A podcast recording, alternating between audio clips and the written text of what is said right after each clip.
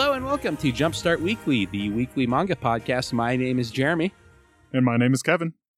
and we're back to talk about Shonen Jump as well as Ranma One Half, the classic series, I guess. I don't know what else to call it.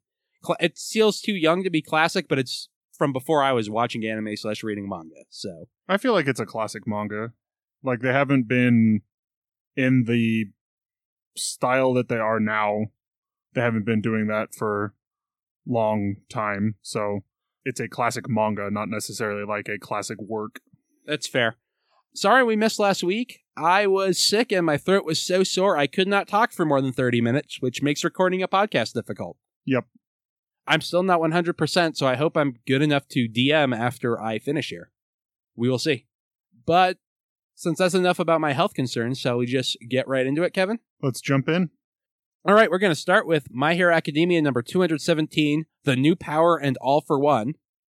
So last week, the contest between Class A and B finally finished. So now we're dealing with the aftermath of that.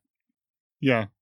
I do like how this one starts a lot with Bakugo beating up Midoriya, trying to get his new power to activate, and he's now in like their secret conference club.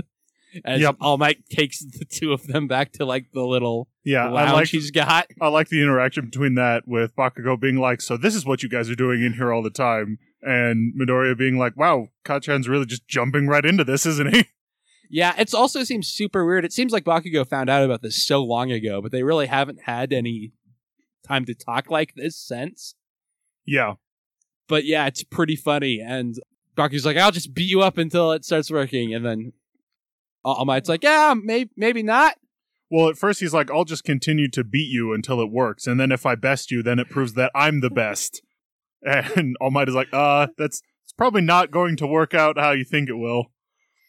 And so Midoriya is under the impression that he still can't bring it out fully. And it has something to do with the emotions that he was feeling during the contest. So it's not just that his life was in danger that brought out that guy's quirk. And like he mentioned earlier, he probably needs to master 100% cowling before he can start using the new powers. Yeah.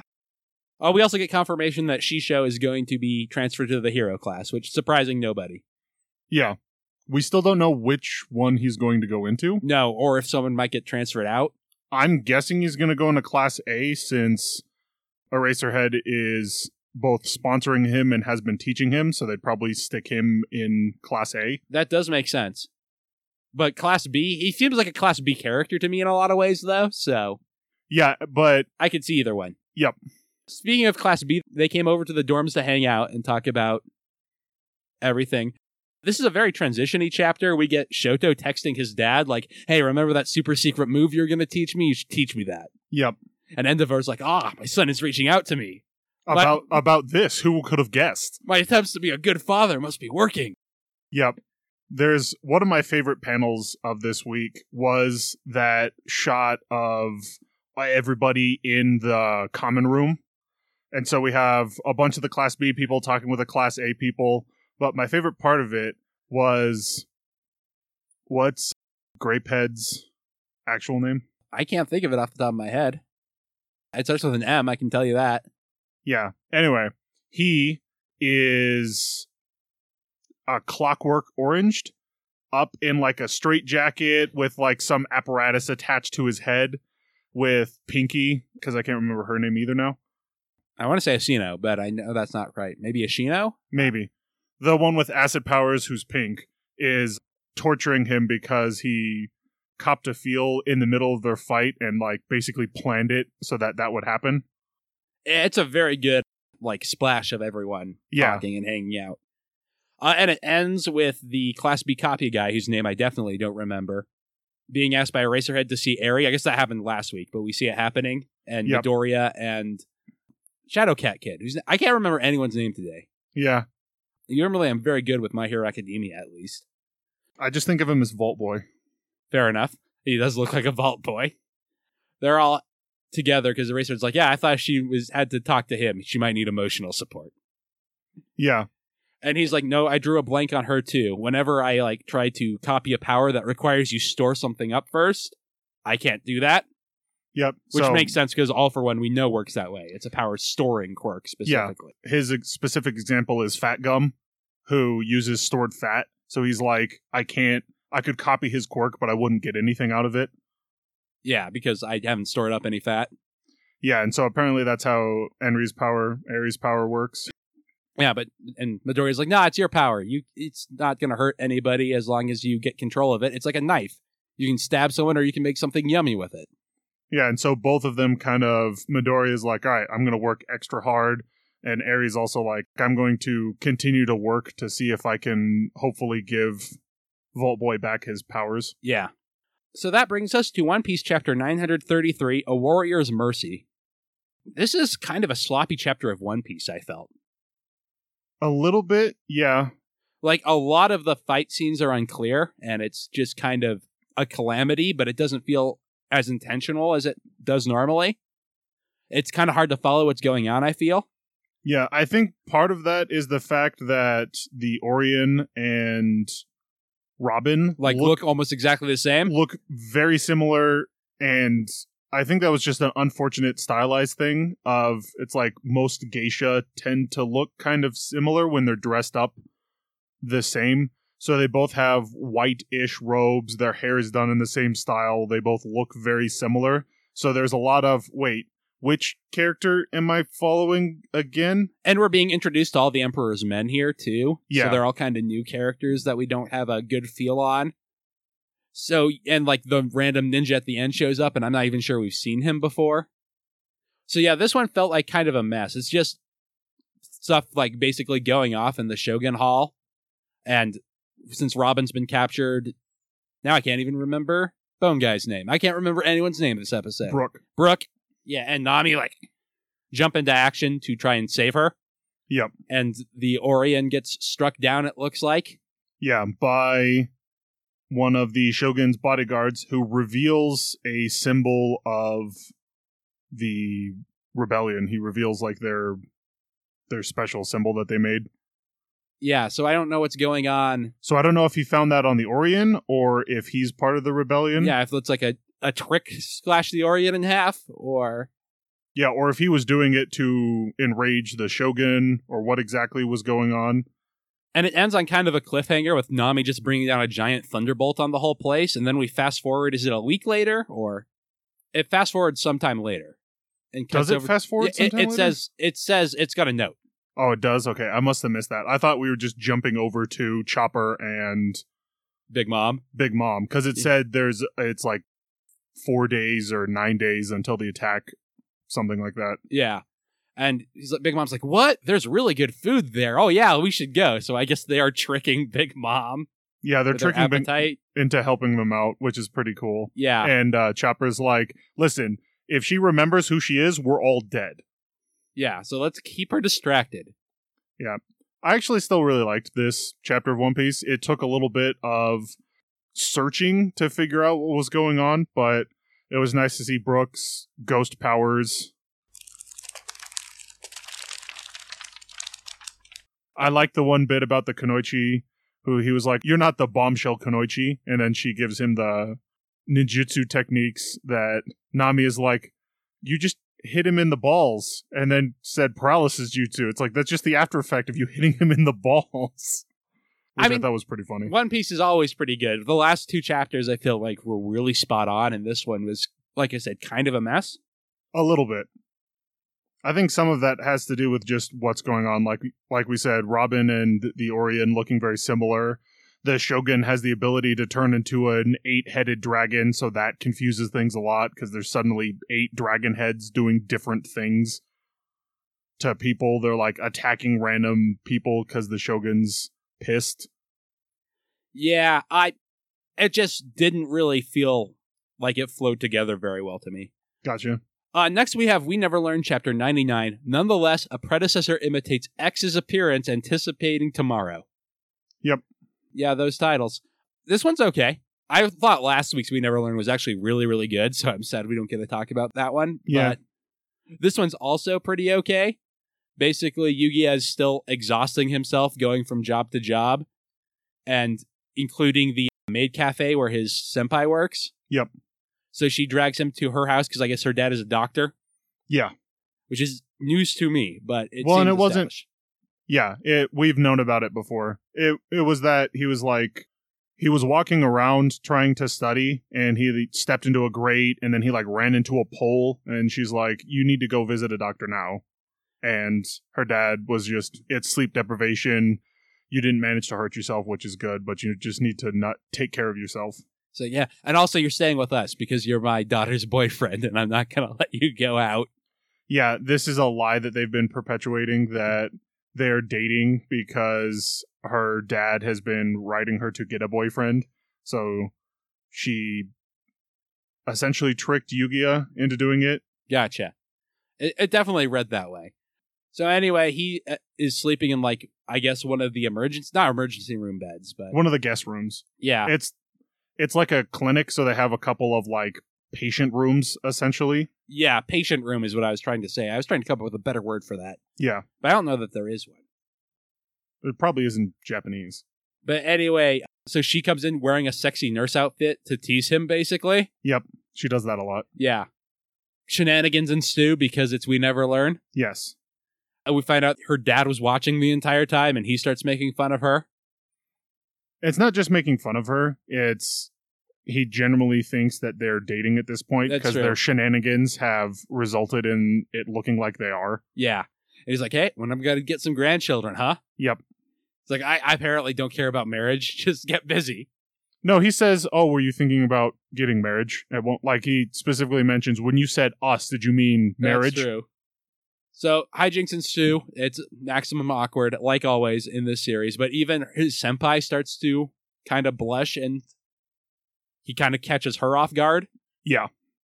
But it's all diffused when his teacher brings her. Is it her cousin? I can't remember. But that kid from a few chapters ago that she was taking care of Yeah. because he has a fever. But the doctor is like, ah, nah, it's fine. There's nothing really going on. He doesn't need antibiotics or anything, just needs to rest. Yeah, and so then she's like, "Oh, how much do I owe?" He's like, "Oh, don't worry about it. I didn't really do anything, and your grandmother gives me melons or fruit or something like that." Yeah, and so it ends with Yu-Gi-Oh! Senpai being like, oh man, my dad never takes money from anybody, and that's why we're poor, but I kind of like it, so that's why I want to be a doctor too. Yep. And, he's like, and she's like, hey, you shouldn't feel bad about doing something for yourself. Yeah, well, I think at first is she tells him that like you shouldn't feel bad, and your family shouldn't feel bad for you doing something for yourself. And then she basically tells him the same thing, and he's like, and she almost she says it almost feeling a little bad for herself, and he's like, you should listen to your own advice and not feel bad for yourself for making a decision to do something. Yeah. So it's pretty good. We never learn. Pretty much in a holding pattern. Next week is chapter 100, so I'm excited to see if they do anything exciting for that. Maybe a color page. Yeah, probably just a color page, but I mean, I feel like the story has been moving somewhere, so 100 makes sense to kick something off, That could be it. but we'll see. I also wouldn't surprise me if we get details about the anime, but Also possible. all right, so next we have Chainsaw Man chapter 10, Kon. So what did you think about this chapter of Chainsaw Man, Kevin? I thought it was pretty cool. So we have Denji fighting the devil that showed up at the last one. Yeah, she was the Bat Devil's girlfriend, Yes. and so she's pissed at Denji for killing the Bat Demon. Yep. And because he's running low on blood, he can't activate his chainsaws all the way, so he's kind of struggling with the fight. And she seems to be winning. Yeah, And then pretty much everybody, what we find out is the leech demon and power are both like, I can't believe he's really just fighting about touching some boobs. yeah, And Denji has this kind of flashback to Suit Samurai guy being like, You've got to have a better reason for joining the demon hunters than you like this girl and she was nice to you. Him kind of being, My dreams might sound silly to you, but let's have a dream battle. And if I win, that means that your dreams were even stupider than mine. yes, which does not track, but it is pretty funny at least. Yeah. I still kind of liked it that, like, even he realizes that his dreams and aspirations are very childish and stupid, but he's like, but they're still mine. Just because they're childish and stupid doesn't mean that I shouldn't believe in them and try and follow them. Yeah. But he can't keep fighting. And then we see Suit Samurai guy actually show up and he does this like hand puppet thing, Yep. which causes a giant dog to show up and bite the leech demon. Yes. So I'm not sure if his power is like if he does I'm crushing your head, something will crush your head. Or if it has to do with shadow puppets or what. Or if it's just he makes because he makes a shadow puppet of the dog, so maybe he can summon Yeah. Specifically a dog. yeah, that, and it's like some kind of dog demon. Like it's not just some random dog. Yeah. And the rest of the like special squad they've been assigned to shows up. Yep. And he's like, Hey, Denji, Power, you're gonna be debriefed. And Power's like, What about Meowy? And she's like, Oh, he's going to the vet. Yep. He's gonna get a full checkup. We take this very seriously here. Yes. Which is a pretty funny way for the chapter to end. Yeah. I, I like this one. It wasn't bad. A little anticlimactic at the end, I felt, but it wasn't bad. Which brings us to Hellwarden Higuma Chapter 8, Kitsune Part 2. Continuing the story that started last week about a kitsune that feeds off the love between mother and daughter. Yep. Who's been going around possessing people, who is targeting Higuma. Yep. It starts out with Enma telling Higuma he's going to be late, so we find out that Higuma talks to Enma in his dreams, basically. Yeah. Maybe it's some kind of form of like astral projection I, because I he, assume al- it is. He was also doing that training. Yeah. I assume it is not literally a dream, but it's Yeah. all while he's asleep, Yeah. which is actually a little bit of world building that I rather like. I like a lot of the world building in this series, actually. And last week did a lot to make me like Higuma more than I have before. Yeah. So he goes to school where there's this girl who has a crush on him who's like, oh, everything's going great for me. I'm about to have a new little sister. My mom's the best. I'm sitting next to my best friend and my crush. Who's not here? Yeah, but that's fine. He gets he has the window protagonist seat. Yes. Well, it's like that's fine. He'll be here eventually, at some point. And like the teacher's calling on her, and she's thinking in her head like he should show up any second now. But then he does show up, and at lunch he gets the last omelet sandwich, which she wanted, so he trades it to her. Yeah, and I really liked that she was like, "All right, today's been really good," and then she walks over. She's like, "Oh, well, they're out of omelet sandwiches. All right, well, minus one happy point because I'm not as much a fan of the croquette sandwiches as I am of the omelet ones. But whatever, it's still been a pretty good day." And that's when Higuma is like, "Oh, hey, I noticed that." I grabbed the last omelet sandwich and you didn't get one. I like croquettes more anyway. I just grabbed the omelet one because it was the last one. And she's like, and now my happiness levels have skyrocketed. And you're like, oh no, this girl is very in trouble. Yes. It, it's not good to be this girl. I think my my exact note is this girl is screwed. Don't have crushes on the protagonist. yes. So she suddenly feels like she has to get home as she starts thinking about her mom who's about to give birth. Yeah. And Higuma gets told, I don't remember by who, if it's by Enma or by his friend at school, that like It's by Yeah. Enma. it, it is by Enma. I just don't remember how he told him. But he's like, hey, uh, it seems like he's probably targeting you, so watch out. Yep. And he so he calls Ayaha, and she's like, nope, I'm all good. Everything's okay. And he's like, well, only people I know are Ayaha and my school. Oh no. Yep. And we find out at the end that the girl has been possessed as Higuma confronts her, which is a pretty cool cliffhanger. Yep. I'm liking this story a lot more than I like the last one in this series. Yeah. Even though we're only on chapter two. Hopefully they won't follow the naming convention. Uh, They're going to, and no, I hate it. That brings us to one you wanted to talk about this week, Kevin, which is Jujutsu Kaisen chapter 47, Juju Cursed Tools. Hey, it's not part No, 26. nope. It's not a bad title, it's just funny when I say it out loud. Yes. Juju is a funny word to say. Yep. So I have finally gotten caught up on Jujutsu Kaisen. It was only like 40 or 50 chapters to read. It wasn't that hard, especially with the extra week to read them in. So we have the Jujutsu sorcerers from the Tokyo school are currently fighting some cursed spirits. It's kind of a hard translation. Yeah, I really get that a lot in this series. Like they call, literally called them Juju cursed weapons. I'm like, there has to be a better.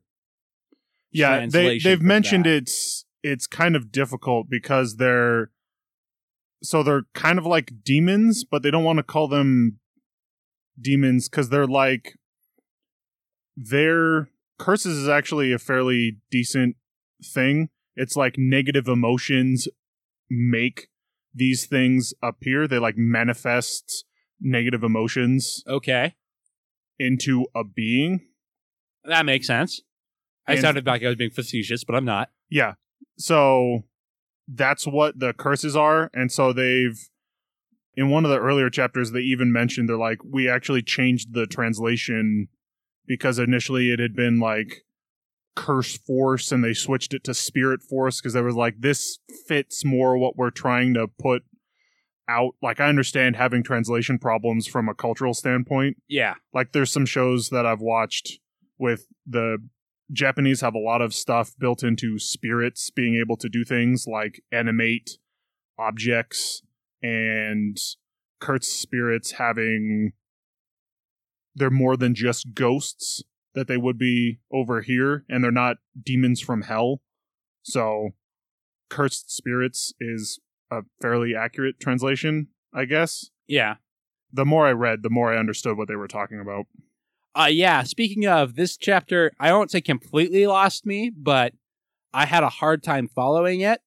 So it's the two people fighting the one, I guess, cursed spirit like before. Yes. It starts off with an explanation of juju cursed tools, and basically they're just we- magical weapons yeah. at like four levels of power, which I guess is the same way they rate sorcerers in this uh, setting. It's the same way they rank curses as well. Okay. So they it's they have their ranking weapon system and essentially the cursed weapons are basically items that have been imbued with a curse versus cursed sorcerers can use spirit power. The one girl who uses cursed weapons doesn't have any spirit power whatsoever. She just uses cursed tools to get stuff done. Gotcha. So is the sword or the staff that's the super powerful one that they're talking about at the beginning? I'm pretty sure it's the sword. Okay, because that read to me as something that I should have understand and didn't have the context for, but you just caught up. So if you're not sure, Yeah. I don't think it's super important which one of the two. is just she was using one of the lower grade weapons that she had. And I think it's the sword is the one that's the really high grade one. gotcha. So the two people fighting this demon switch their weapon, and suddenly they start to get the upper hand. Yep. But he's cursed one of them with this like budding flower that the more they spells they cast, the more it'll expand. Yeah, and it'll like try and pierce his heart. Yeah. And he says it's more effective after he explains it, which is a trope that I actually kind of like. But then, like, two other people show up. Yeah, so one of them is the main character. Gotcha. Okay. So I should be Um, excited. Yes. So a lot of the backstory behind this is the main character, or I can't remember his name. Let's call him Juju for now. Sure. The main character has a lot of really high physical ability. Okay. And at one point, he eats one of, I believe it's Sukuna, one of Sukuna's fingers. And Sukuna was the king of the cursed spirits. Like he was the most powerful cursed spirit hundreds of years ago. And he was this weird cursed spirit that had four arms. And the Juju sorcerers of the time managed to seal him away because even they had no way of actually destroying him. So they cut off all of his fingers and sealed each finger away to try and reduce his power, but they still couldn't destroy them. Okay. And so he inadvertently has to eat one. And because he's eaten it, he gets possessed by the Sukuna. But for whatever reason, he's actually strong enough to overwhelm Sukuna, at least one finger's worth of him. And so the Juju sorcerers decide that he's going to be the best option to try and take out Sukuna. So if he can eat all 20 fingers and then they kill him, they'll be able to kill Sukuna. Okay. Sounds like a bad deal for him. Yeah. His goal right now is to die well, essentially. Okay. His grandfather at the beginning of the series died, and he kind of passed on the knowledge that, like, you need to die well. So it's not just die gloriously in battle, like, have a purpose in your life. So he's like, oh, if I can remove Sukuna from existence, a lot less people will die. Fair enough, I suppose. and that's his goal. Obviously, one of the main characters, I think, is trying to make it so that they can coexist. Essentially, like they're not just going to murder him once all twenty fingers are eaten. Try and figure out some shonen way, like let's be friends and Yeah. bond with the evil king of the curses. But so that's what all that assassination stuff was a couple chapters ago. Is the Kyoto school found out that this kid was alive and had has eaten some of Sukuna's fingers, and so they're trying to kill him before he eats more and becomes too much of a problem for them to deal with Okay. because they don't have as much power as the Juju sorcerers of old, kind of thing. For whatever reason, they lost a bunch of their inherent power. Okay.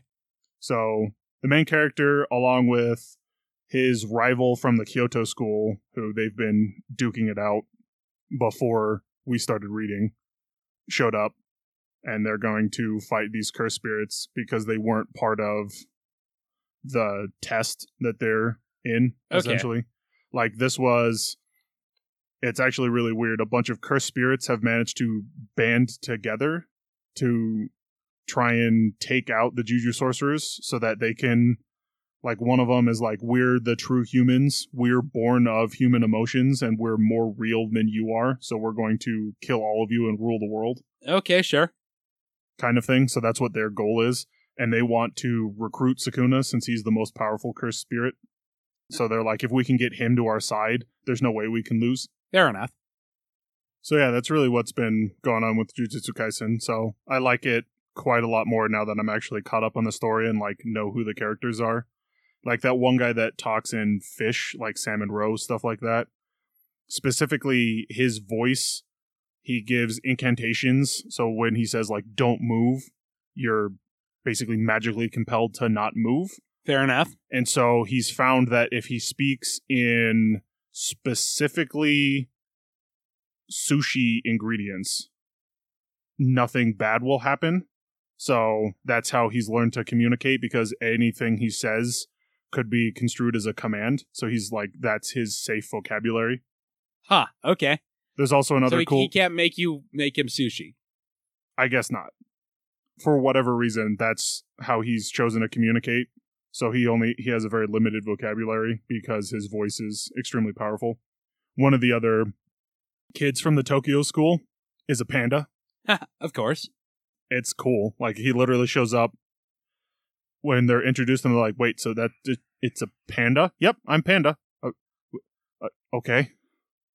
There's actually some really cool backstory stuff going on with him that we just learned about in a kind of recent chapter, but I'm liking Jujutsu Kaisen more that I actually know what's going on and who the characters are. Well, I'm glad one of us is. Moving on to something I think we both enjoy, though, is Food Wars Chapter 299, like Yin and Yang. Also coming out to an important chapter of Food Wars, so. Although I don't know that I'm expecting anything from Chapter 300. Uh, it's probably going to be transitioning. Well, that's true. Because this pretty much ends the Shokugeki we were in with Soma and Takumi against the weird bar guy, Yes. Where they serve this like yin and yang souffle isn't the right word, but I actually don't remember what it what is and didn't write It's it down. it's some French thing. Yeah. That like one half is turtle flavored and the other one is cheese. Yeah, and the bar guy's like, "There's no way that could work," and then they somehow made it work, and that's what makes it clearly the best winner. They're like, "Wow, even the WGO judges have never tasted anything like this before. That's impressive."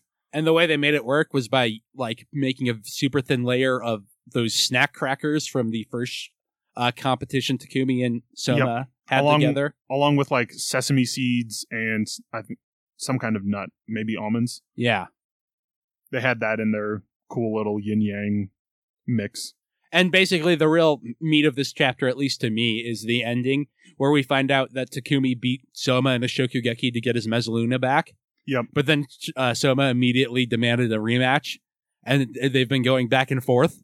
Yeah, and so they've been tr- literally trading the Mezzaluna back and forth, even though Yukihira didn't want it. He was like, all right, Takumi was like, all right, I won my Mezzaluna back. And someone was like, I don't care about the Mezzaluna anymore, but we need to have a Shokugeki.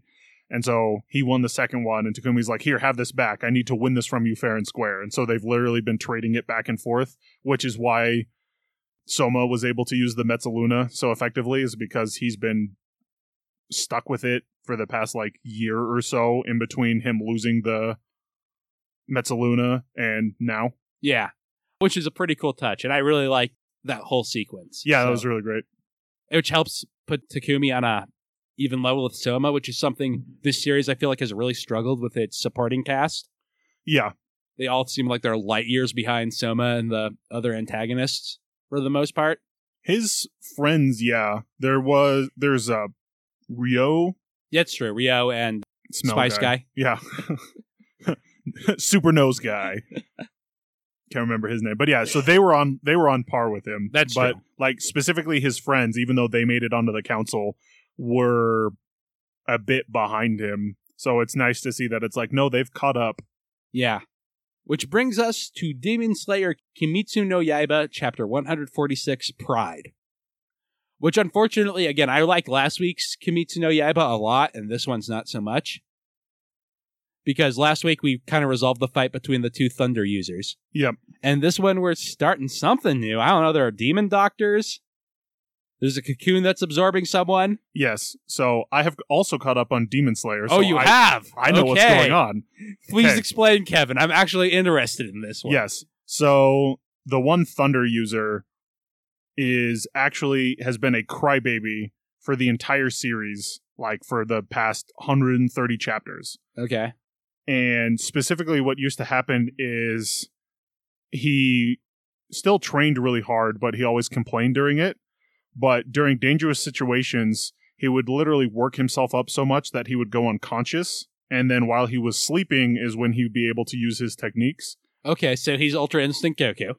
sort of yes and now he's able clearly able to do it while he's not unconscious he's had this revelation when their master died that i need to stop being so much of a crybaby so he has this touching dream reunion with his grandfather which i was reading up on i was trying to figure out who the character was in that last panel in the cocoon i eventually figured it out but i needed i went and read some of the things because I was like, I don't remember which girl this is because there's like five or six of them involved in the current conflict. Yeah, all the stuff with the Thunder Breather guy. I mean, I didn't have all the details, but I pretty much understood. Yeah, I would have been able to tell you everything except for the he used to be a crybaby thing. But everything else, like the doctors that show up, I'm not sure who they are or whose side they're on. so they're working with the demon slayers. So the one guy who said like they were like he made his eyes look more human is currently the only demon to be changed by the woman stuck in the cocoon. Okay. So she was she's a demon doctor who eventually got fed up with being a demon and has been trying to figure out how to turn the main character Taj Taija something like that. Uh, his sister got turned into a demon in like the first chapter, Okay. and so that's what set him on this path to becoming a demon slayer. And where he's met everybody else is his sister. Normally, demons need to eat humans or at least drink human blood in order to regenerate their. Or no, they specifically need to eat humans in order to go grow stronger. She doesn't. She actually sleeps to regain her strength. So right in the beginning, she's asleep for like eight months or something ridiculous like that. She basically goes into a coma to regenerate. yeah. But she's really weird. She's different from all the other demons. And very recently, she found out that she will not burn in the sunlight. Um, Do demons normally vampire burn in the sunlight? yeah, Okay. that's that's actually so the main villain who was the first demon who got cursed to become a demon, essentially, and he's the only person who can make other demons. So really, we should be using the word vampire. Go on. basically, yeah, I mean, it, so they're fighting Dracula. they're fighting Dracula, and finally, one of Dracula's children is immune to the sun, so he wants to absorb her so that he can be immune to the sun because that's the only way to kill Dracula. Sure. Because normal vampires can be killed by either cutting off their head or exposing them to sunlight. So they are 100% just vampires. Continue. And Yeah, they even have to drink human blood? Yeah. they specifically need to eat people entirely. Okay. It's not just drinking blood. It's like so. But uh, the main bad guy they he showed up to kill their master and they attacked him and it turns out that he is immune to having his head cut off like he can regenerate from even that It's a good immunity to have. Go on. so the woman in the kimono at the end in that giant cocoon which i'm guessing is the main demon guy he's like doing something weird to absorb because he wants to absorb the i think her name is neza who's immune to sunlight so that he no longer he will become the perfect immortal being they tried to trap him with her so that they could is- extract the ability to turn demons back into humans from him Okay. but that weird shifting palace showed up around him Okay. and so that's why they're separated and fighting all of these demons Okay. the demon slayers are trying to get to the main bad guy and he's trying to absorb neza so that he can become immune to sunlight and become the perfect immortal being So that's Neza at the end.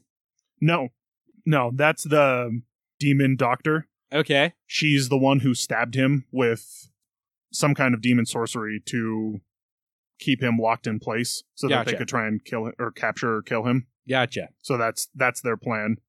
So yeah, that demon doctor or the guy that was helping people out is the only demon to have been created from somebody other than the main guy. So he's different than every other demon. Okay.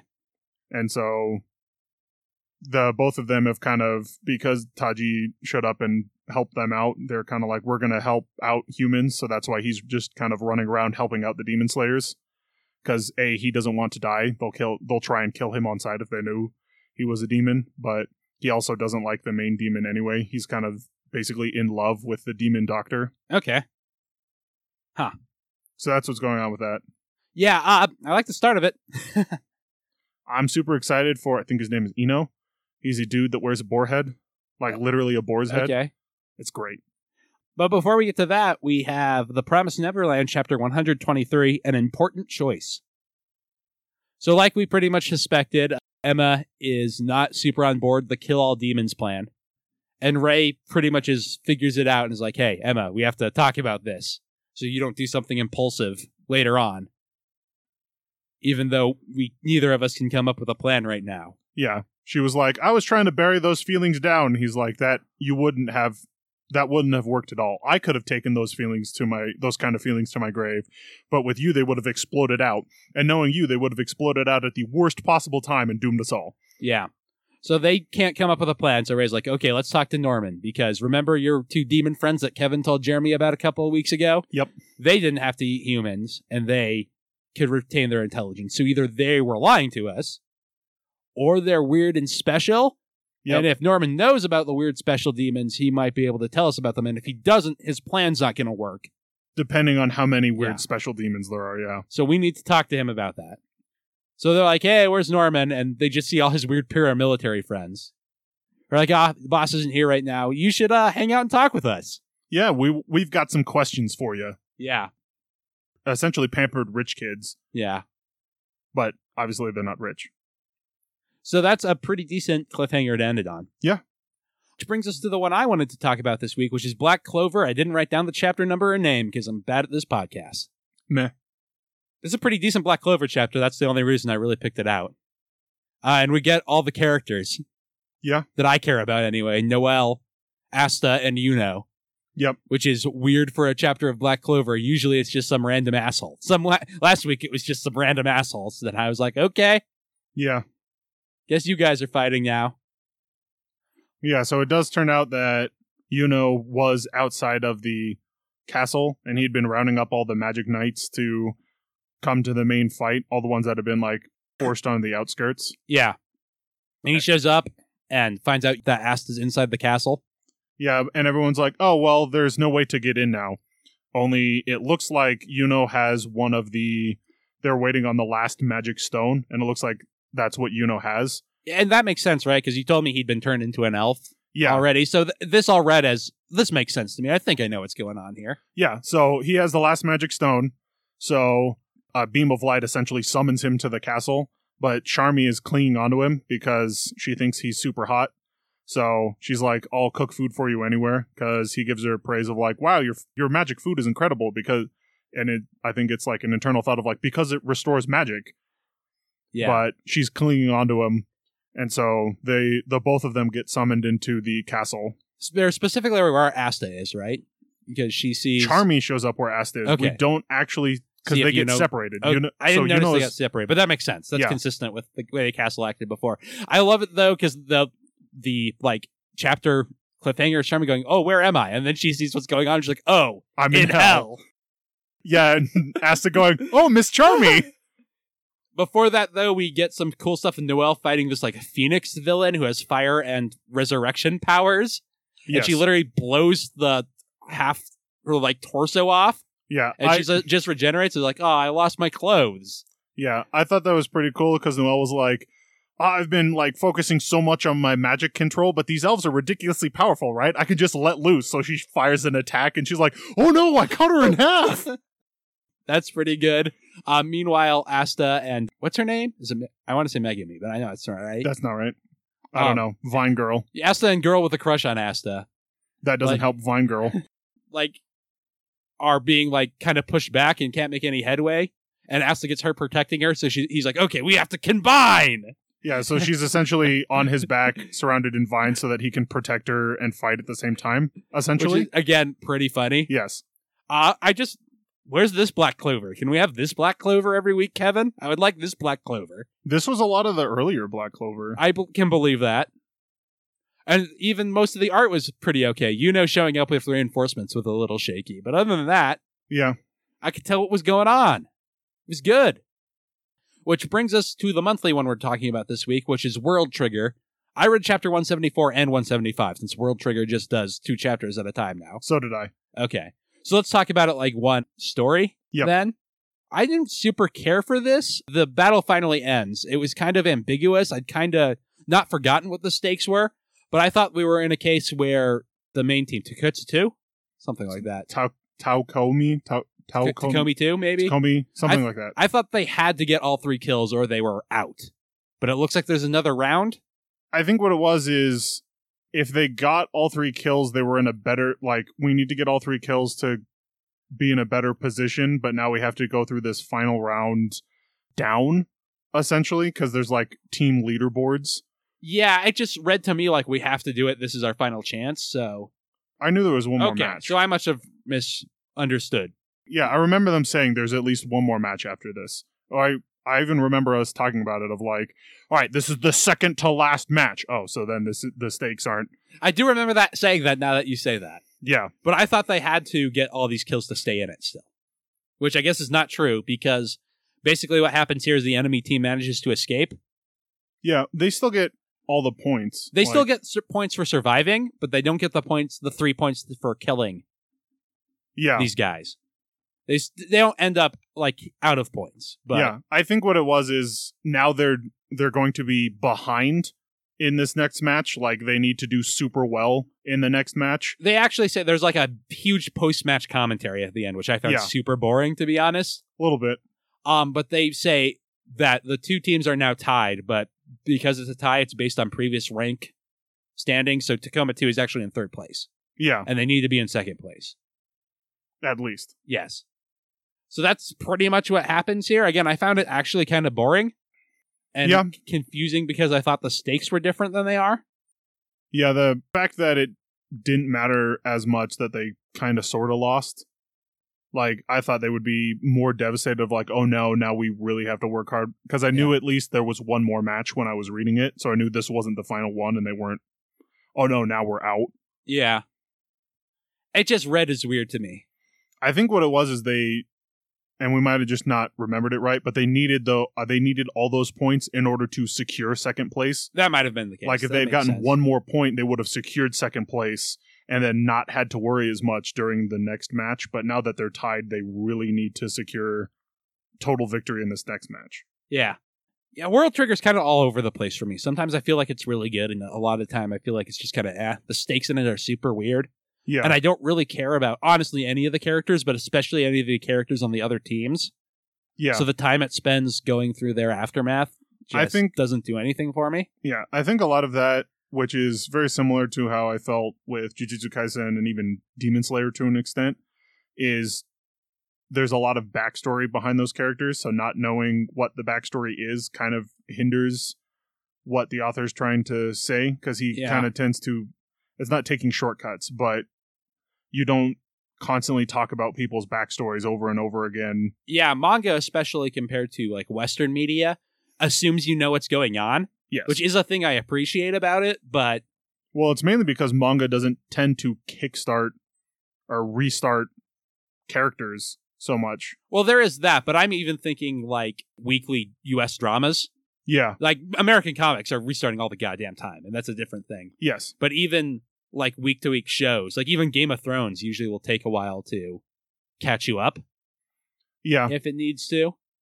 Which, like I said, I appreciate that manga doesn't, but it does leave me feeling kind of confused about like why do I care about these people some of the time. Yeah. Well, like I said with Jujutsu Kaisen, I started liking it more. That I'm like, oh, I actually know why I care about these people now, or I'm supposed to care about these people, or if I don't care about them.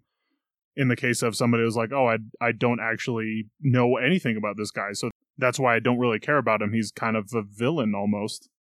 Well, speaking of things we care about and don't care about, I suppose that takes us into jump card, right? Yeah.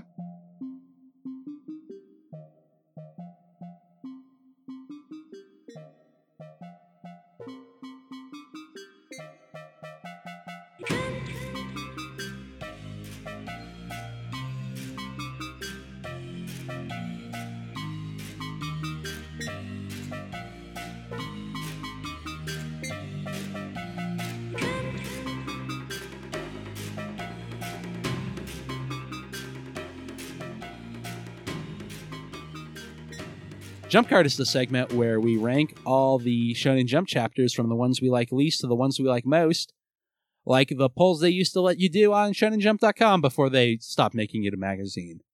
So you got your pulled up, Kevin. You ready to start? Sure. So my number 16 was Neolation. Almost just from that panel of Neo lighting the guy on fire saying blaze. Like they don't even try to make he literally casts a magic spell Yeah, yeah. on the monk who they light on fire. For And kinda it went downhill from there. I I feel like it goes uphill from there, but we'll talk about that when we get to Neolation in my list. Neolation's not good. I, I know people who listen to this podcast know that. Last week was maybe peak bad night Neolation though. So that was horrible. yeah. So this chapter in a lot of ways like benefited for me from not being last week's Neolation chapter. My number 16 is actually a Haikyuu. Just because this was the one chapter this week that I was actually bored reading. Yeah, like, I just really wanted whole- to be like, can, can we be over now, please? Yeah. So my number 15 was Act Age because I just don't like this series. So and I I think a lot of the problem is because I've decided I don't like this series. I Rank it low. I rank it low and I don't look for stuff to start liking in it. Yeah, I was, I'm very much the opposite with the series I don't like. I try to be very fair of like, okay, am I just putting One Piece above this because I like One Piece, or was One Piece actually better this week?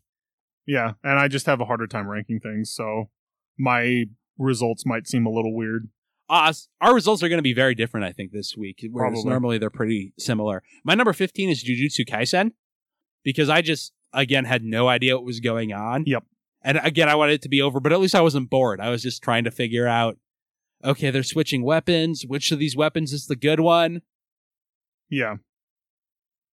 So, um, and the cliffhanger at the end did nothing for me because I had no idea who those guys were. Yep. So my number 14, 14 was Haikyuu because, like you said, just kind of a boring chapter. I don't, I don't even know who, what team we were talking about or which characters we were following. If they were the same guys that we've been following for the last little bit. Like I literally had no idea what was going on. So I was just like, all right. So it's a bunch of players talking about, hey, if we make it to the semifinals, we get to be in center stage. Okay. So my number 14 was Act Age because, like you said, I don't really like it, but at least the emotions here at this funeral scene were pretty decent, and it did make sense from where we were before to go to this. Yeah. and it seems to be setting stuff up. I still don't like Act Age, which is why it went so low, but it went above the stuff where I'm just like, I don't know what's going on here. yeah. At least. So my number 13 was Hell's Paradise. I didn't like I actually liked last chapter's Oh, I really um, like last chapter of Hell's Paradise. If we Yeah. had done a podcast last week, we definitely would have talked about that.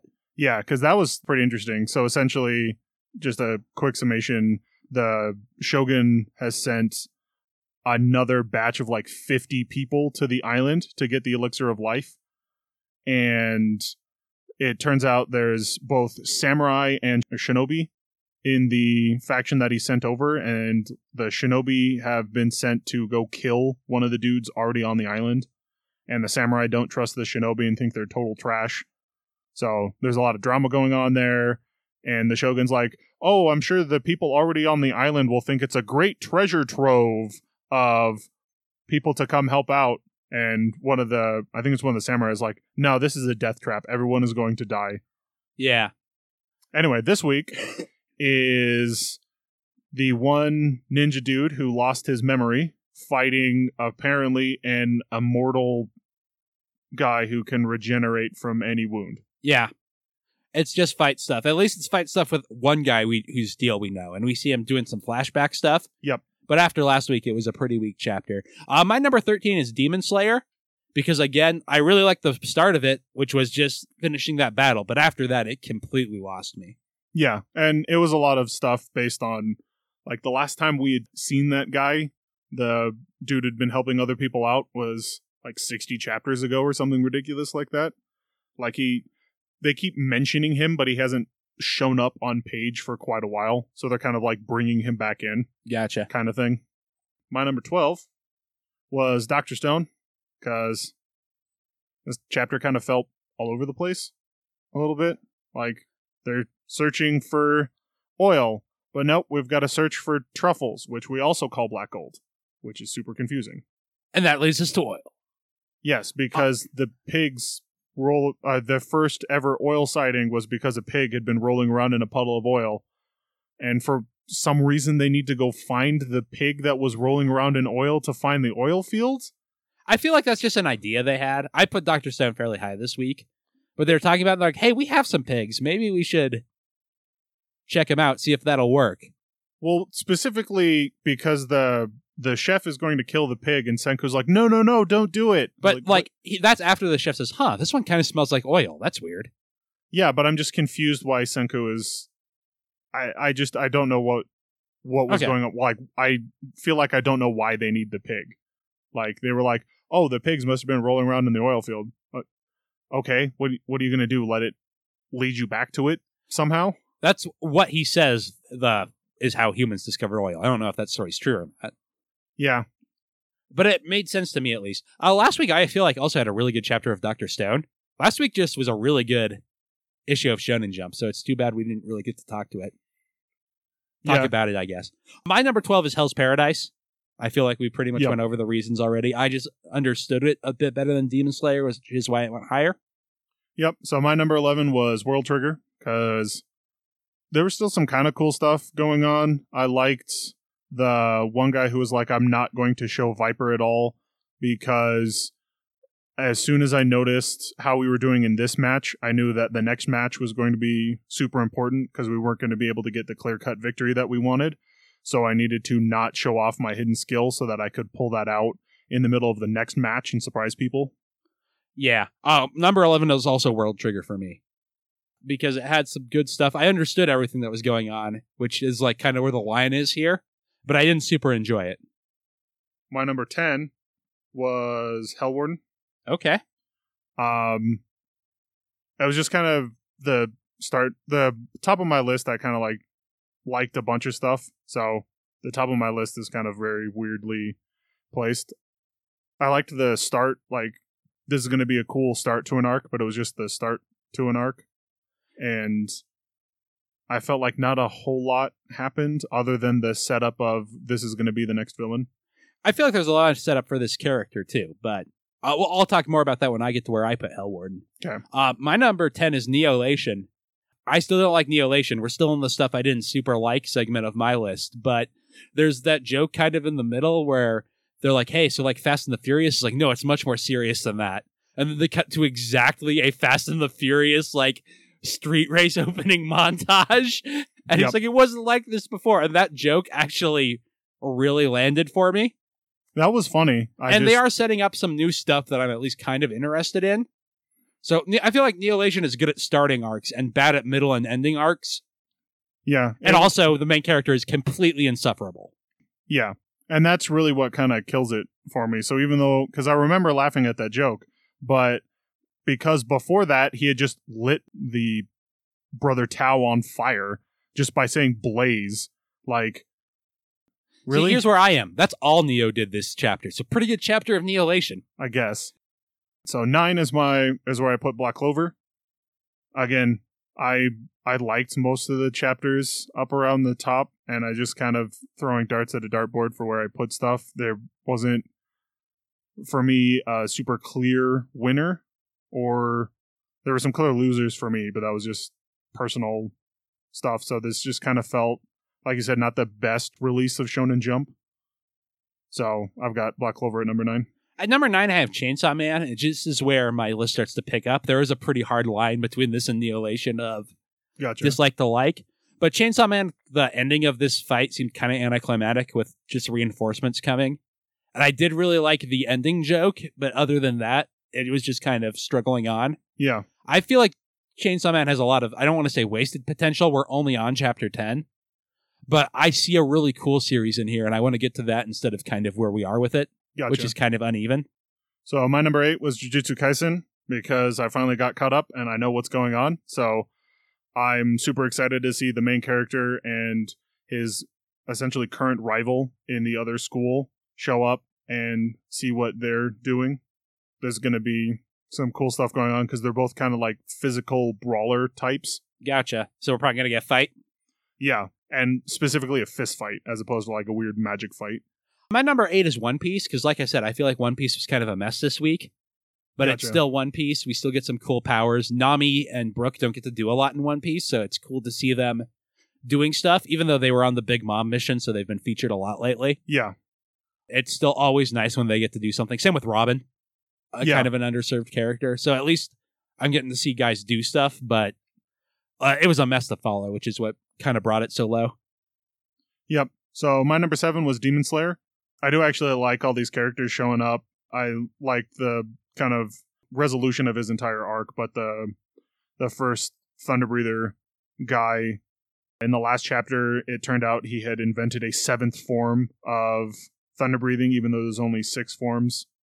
And he got some resolution with his grandfather, and then the other people showed up, and the weird Dracula is turning into a growth to absorb people Yeah. is going to be an interesting aspect.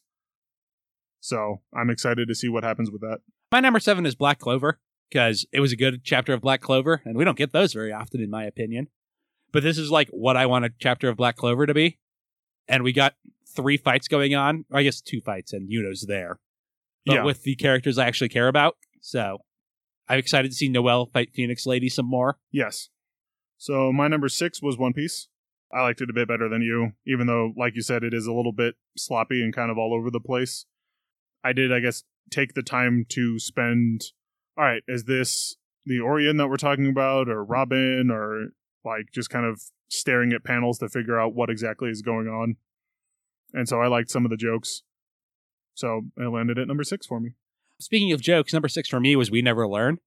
Because We Never Learn, always at least pretty funny. Yep. And this one is no exception. Uh, but it wasn't anything special for We Never Learn. Yeah, so We Never Learn was number five for me for a lot of the same reasons.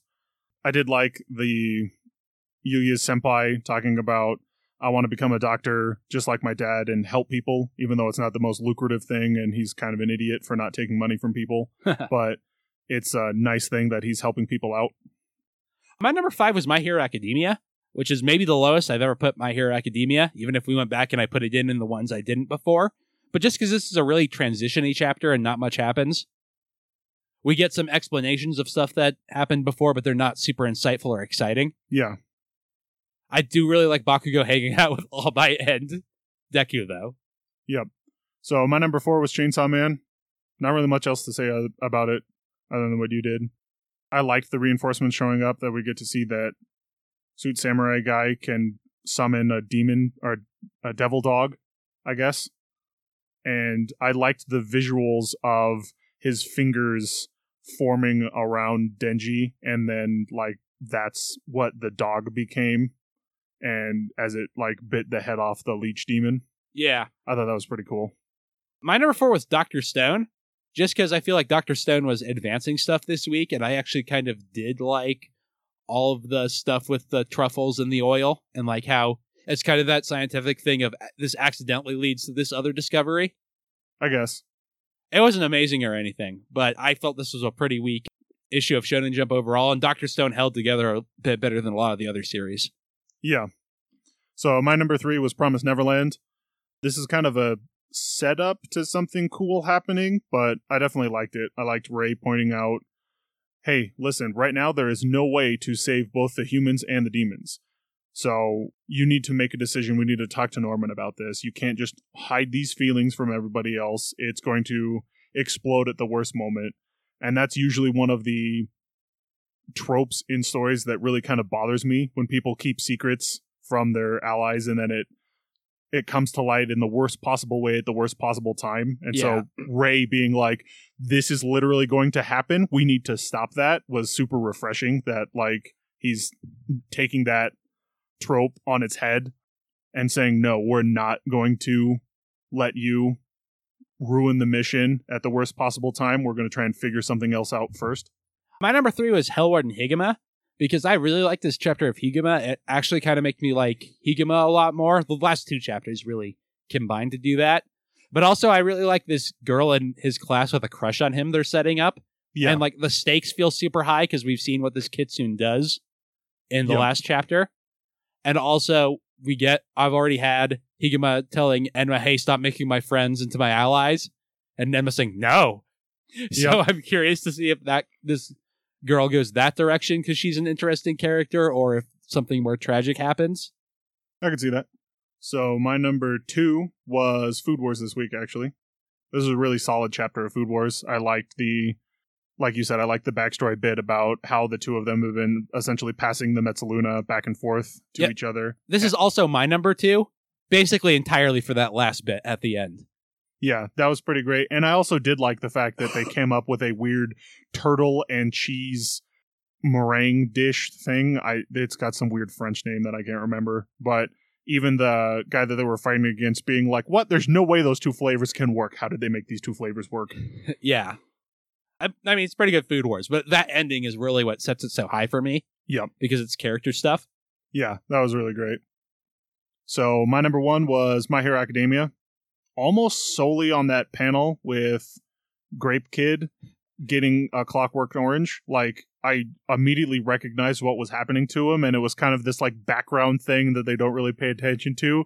And I was just like, that's really cool, and I liked the Class B interacting with Class A as besides the Class B asshole, like everyone else really likes Class A. Tetsu Tetsu was talking to Kirishima. Yeah. Hey man, just because I won, steel is resistant to fire, but it seems like every time you get beat, you get stronger, kind of thing. And I haven't been going through that. And Eri being told that Class B asshole is the dark side of UA was really great. So my number one is Promise Neverland because it's just a discussion about emotions, which is what I'm here for. Yeah, That's what I'm here for shonen anime slash manga for. And I really like Ray and Emma's relationship. It's the thing that makes Promise Neverland work. hmm And I'm also really excited by the cliffhanger of like, what are these like paramilitary dudes gonna want to talk about? Are they gonna like ruin everything or are they legit just curious? Yep. Are they trying to figure out more about the mysterious boss? Yeah. Like, wait, you knew Norman before he was weird? Yeah. Promise Neverland, like I said, has been pretty up there for me lately. So Yep. it continues on that track this week.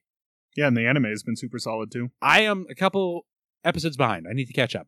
I I'm- was enjoying it. I haven't watched the most recent episode, so I'm not behind yet because the next one hasn't come out yet. I think I'm missing three, maybe two. But I unfortunately I had to leave Friday and Saturday of last week, so I ended up. That's usually the days that I watch a ton of anime, so I'm kind of behind on what I'm supposed to be watching right now because of that. All right. So speaking of behind, that doesn't really work, but we are going to come back and we're going to talk about Ranma One Half.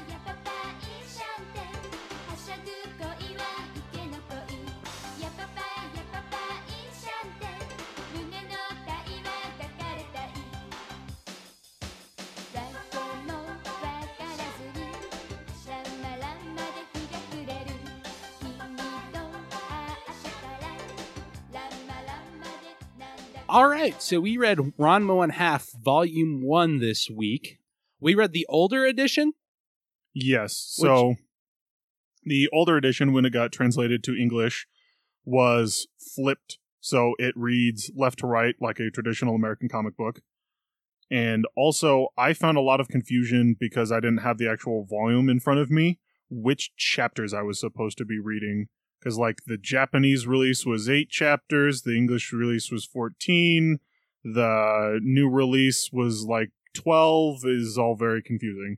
Yeah, I read all 14. Or, I believe I only read the first eight. okay, we can just talk about the first eight then. Well, we can talk about the first 14 if you want to talk about them. I mean, I honestly couldn't tell you what happens after eight because unfortunately, since we didn't record last week, I read this a while ago, same. but I really liked it. Yeah. I can definitely see why this one got so much praise. It was the author whose name I should have written down. I will look it up real quick. It was her fourth manga series. And Okay. you can tell she's figured out what she's doing Gotcha. Yep. because all of the jokes land really well and they use comic book mediums really, really well. hmm There are so many times where Ranma gets splashed by random water Yep. that should just like be like, oh, that's convenient. But she's so good at constructing page turns Yeah. that they always come up as really funny. Yep. Oh, it started to rain, or somebody accidentally like spilled a bucket out of the the high school, and then someone else was like, "Dude, what if that hit somebody? Who cares? It's just water." Rumiko Takahashi is her name. And yeah, it's really, really funny. Just the breakneck pace of it. If you don't know the premise, Ranma is a martial artist who was on a journey training with his grandfather. When they went to a bunch of cursed springs, Yep. his grandfather fell in the cursed spring of the panda, in which a panda tragically died. The drowned panda. It's Yeah. all everybody drowned, and there's like a hundred pools or something like that, and there's like a different something. I'm assuming something died in every single one, and that something was different. I know more of these cursed pools come back later. Yeah, I'm guessing they do. And Ranma fell in the pool of the drowned girl. Yes. So if they are splashed with cold water, they will transform into a panda and a girl until such time that they are splashed with hot water. Yep. So most of the humor comes from randomly cold water showing up. Yes. So Ranma's grandfather basically calls in a favor with this friend of his who has three daughters. And he's like, "Ah, if one of my daughters were to marry your son, the the future of our dojo would be assured." Because that's the premise of this series. There's Yeah. no real reason for it. It's an arranged marriage. It it's not the most contrived arranged marriage I've ever seen. No, but like the reasoning doesn't make sense. I don't understand how Ranma marrying one of these girls helps the dojo, except for that he's a anime protagonist and is real good at martial arts. yeah, and or specifically the school of indiscriminate grappling. Yeah, maybe they were just trying to like Ranma's lineage is really good, so Maybe. with him marrying into the family, they'll gain some prestige out of it. So anyway, he has three daughters who are I think 19, 17 and 16. Sounds right. At first the older girls are really interested and they find out Ranma is half girl Yes. basically. And they're like, "Ah, nah, Akane, our youngest sister should do it. Uh she doesn't even like guys." So this will be great. Yeah, because when Ranma first shows up, he's in his girl form. I'm guessing because it like rained on the way over. They never really explain it, but so she shows up with her panda grandfather, and everyone's like, "Wait, you're Ranma, but you're a girl. How could we have gotten that confused?" Yeah. And he's like, I swear in the letter, you said he was a son. Yes. Anyway, yeah, and hijinks ensue as you might imagine. For example, Ranma is just as a girl in the bath, and Yep. Akane walks in, and he's turned back into a guy because the bath is warm water, and he just gets like a fu- full view of her, and he's like, I, I don't even care. I've checked myself out so many times. Yeah, it doesn't And I'm- bother me anymore. Yeah, and also I got a way better figure than you. That was pretty great. He's like, I, I look way better than you, so why would I care what you look like? Oh, which pisses her off. I do love that when they then go to school, just like all the guys are out on the schoolyard challenging her to a fight Yes. because whoever beats her can ask her out. I'm like, man, no wonder she hates men. It's not that she hates men. It's just every guy she knows is an asshole. yes. So she she justifiably hates men. Like, uh, okay, that that makes a lot of sense. If you walk into your school and everyone's like, "We must have a duel, and whoever wins gets to ask you out." Another thing that really stood out to me about this is while the humor is the selling point, the martial arts is no are drawn really well. They're better than early Dragon Ball Yeah. And as good as almost anything we've read, honestly.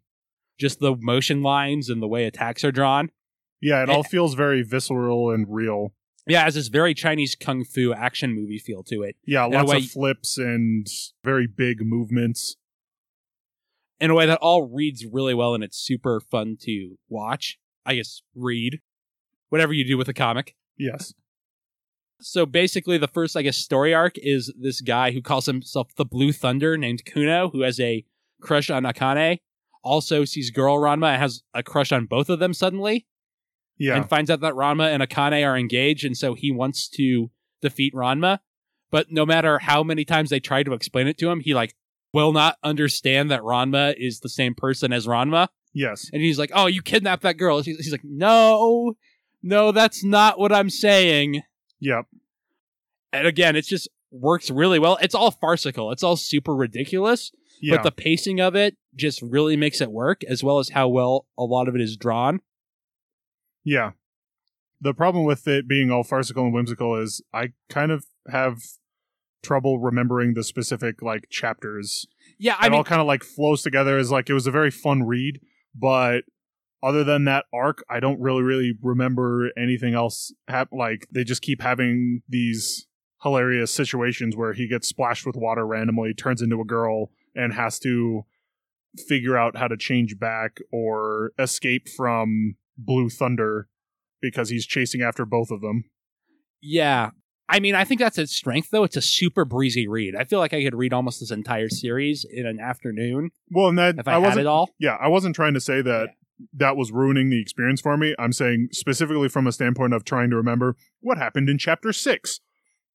I couldn't tell you. Now I I enjoyed reading it.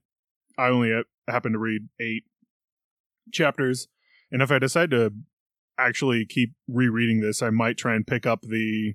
So they re-released the Ranma one half, I think specifically through Viz, and they cleaned up a lot of the art, cleaned up a lot of the translations, and switched it back to the standard right to left manga style reading, so it's more like the original.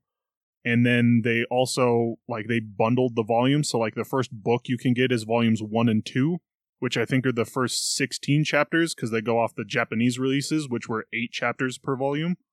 I think it got confusing over which versions had which chapters but it'd be much easier, obviously, if I had the book in my hand. Yeah, the hardest thing about Ranma is tracking down a way to read it because there have been so many releases. And like we said, I went with this first one because the only other one I could find was like a two in one.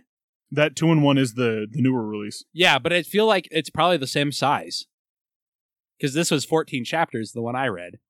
And I don't know what the two in one is, but I th- like I said, I think the two in one is sixteen chapters. okay, but that's not that many more. So it's just a Yeah, it was because the the Japanese releases were eight chapters and the English were fourteen. So eventually, because I think they were the English release was quite a lot later because they flipped all the art and everything like that. So I think what they did was they were kind of trying to catch up to the Japanese releases, so they were putting more chapters into each volume. that makes kind of sense. But like I said, the humor really works, and as the series goes on, uh, it's more in the later chapters, which is why I'm not talking about it. The emotional core of the series starts to take off as well, with Yeah. the relationship between Akane and Ranma actually kind of developing. Yep. So if you've heard of this series but never checked it out like I have, I'd really highly recommend it. It's maybe my favorite thing we've read so far for this podcast, to be completely honest. Just how Really? breezy Wow. it was. Yeah, I I mean, mean, it's re- not as good as My Hero Academia, but no, I I really enjoyed it. uh, and we've kind of in final thoughts already. This was kind of brief, to, but do we have anything else to say about it other than honestly, it's very good?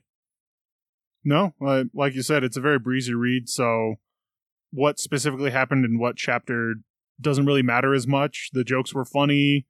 The situations are ridiculous, but they're kind of pointed out as such, so they don't feel contrived. I'm amazed at how well like it all flows together and it makes sense while you're reading it, and how it never really takes you out of it, Yeah, given how ridiculous some of the situations are. I do really want to. If we continue reading this, I do want to pick up the re-release two in one volumes because apparently the art's much better in those. Yeah, I think that's fine.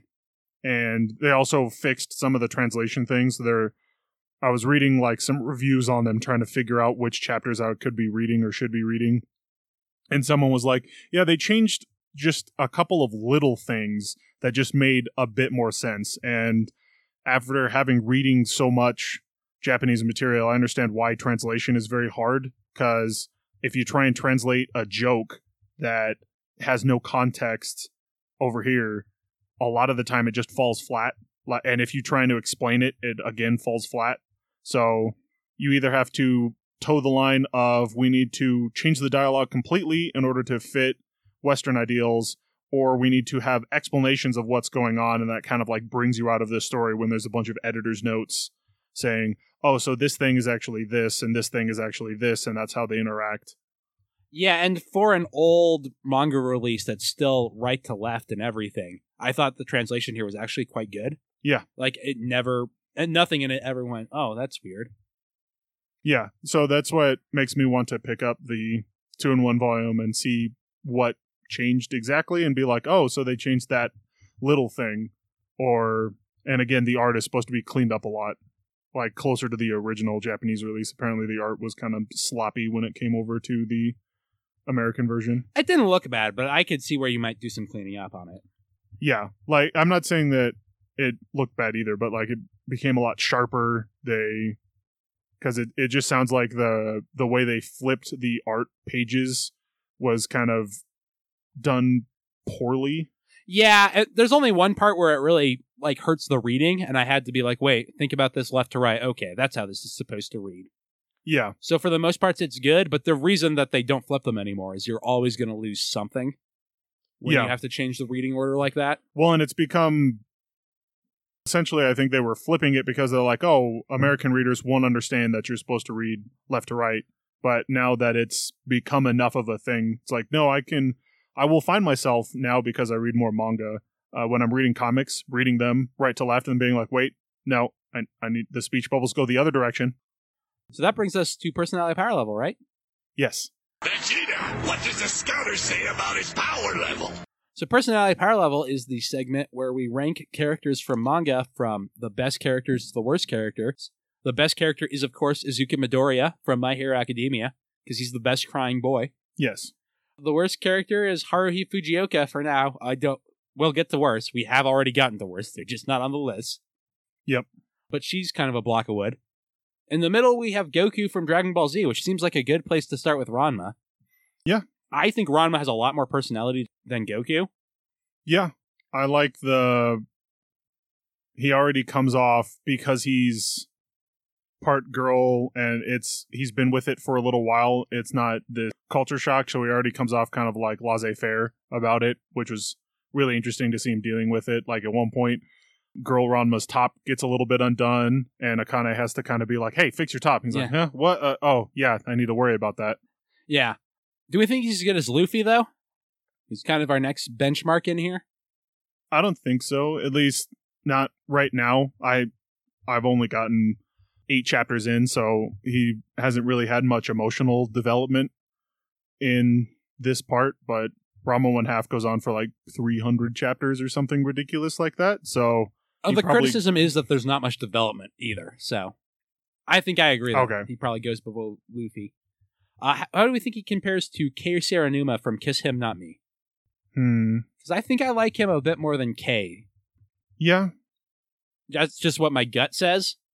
Yeah, that sounds right. I really like kind of what Hajirki is, but I don't know. He really works well for this story at the very least. Yeah. So the final question is Is he better or worse than Guts from Berserk? I like Guts more. Okay. So Ranma Saotome will go at number seven, lucky number, above Kae Serinuma, but below Guts from Berserk. So yeah, again, if you've not read Ranma One Half, if you're familiar with her other work like Inuyasha, I would definitely say give this a go because it's one of the it's some of the most fun I've had for this podcast was reading through this. And it did not feel like it was 14 chapters. Yeah, it it went by really quickly. All right, so what are we going to read next week, Kevin?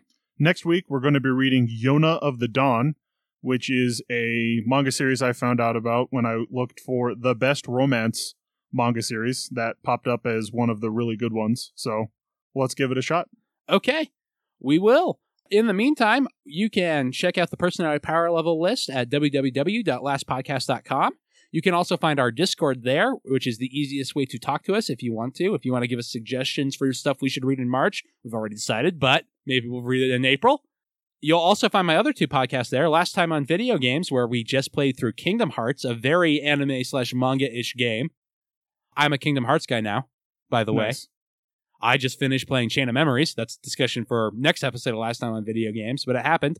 As well as It's a Gundam, our episode by episode Gundam Seed podcast, where we're right over the Atlantic Ocean fighting Captain Beardo, our favorite villain that none of us can remember the name of. Our opening theme is Fighting Against One's Will by Midair Machine. Our closing theme is A Psychic Fistfight by Tom W. Emmerich.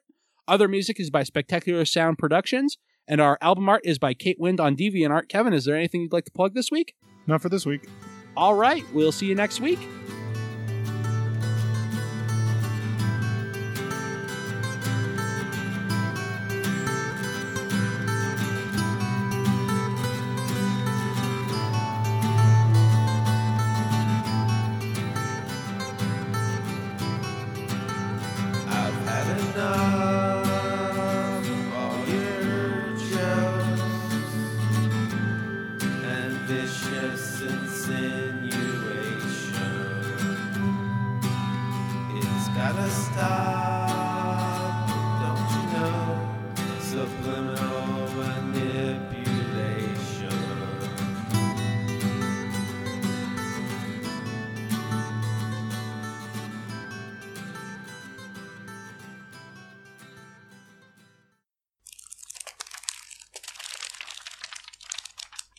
Liked the bit about the one female kunoichi. That's it. Anyway,